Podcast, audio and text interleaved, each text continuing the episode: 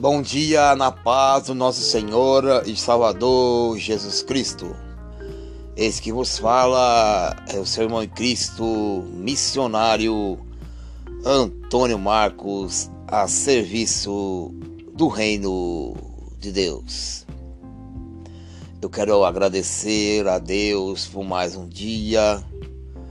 Quero ser grato a Deus por tudo que tem feito na minha vida, na minha família tem guardado os meus, tem nos dado vitória, tem nos mantido, tem nos sustentado. Eu tenho uma palavra de Deus para a sua vida agora. Preste atenção.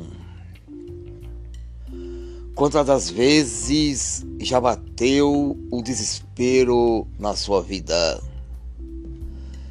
Quantas das vezes já entrou e já foi forte a ansiedade? Porque só sabe quem passou por ela. Porque passei uma fase difícil que deu uma crise de ansiedade muito grande.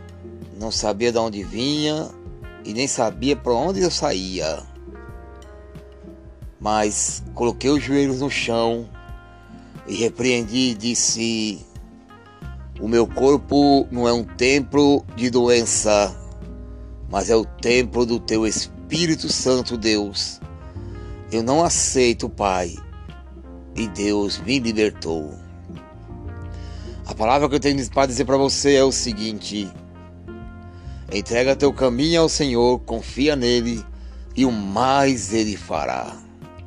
Salmo 139 diz que ele é onisciente, onipotente e onipresente aonde os anjos não podem estar. Ele pode estar. Anjo é limitado, homem é limitado, até o inimigo é limitado. Mas Deus é ilimitado. Deus pode estar em todos os lugares ao mesmo tempo. Deus está aqui, está lá, está aqui, está lá. Aleluia. Porque Ele é Deus. Porque Ele é Deus. Os homens mudam, os prefeitos mudam, as cidades mudam, tudo muda, a moeda muda, agora inventaram até a moeda de 200 reais, que mudam. As coisas mudam, ou às vezes para melhor, ou às vezes para pior. Mas Deus não muda. Deus é imutável. Deus é tremendo. Aleluia, que o Pai, que o Filho, que o Espírito Santo possa tocar na sua vida que o Espírito Santo possa tocar em você agora. Que o Espírito Santo possa tocar na sua vida, no nome de Jesus Cristo. Receba esta palavra. O Senhor é contigo. O Senhor é contigo. Vai em frente. Não desista. O Senhor é contigo.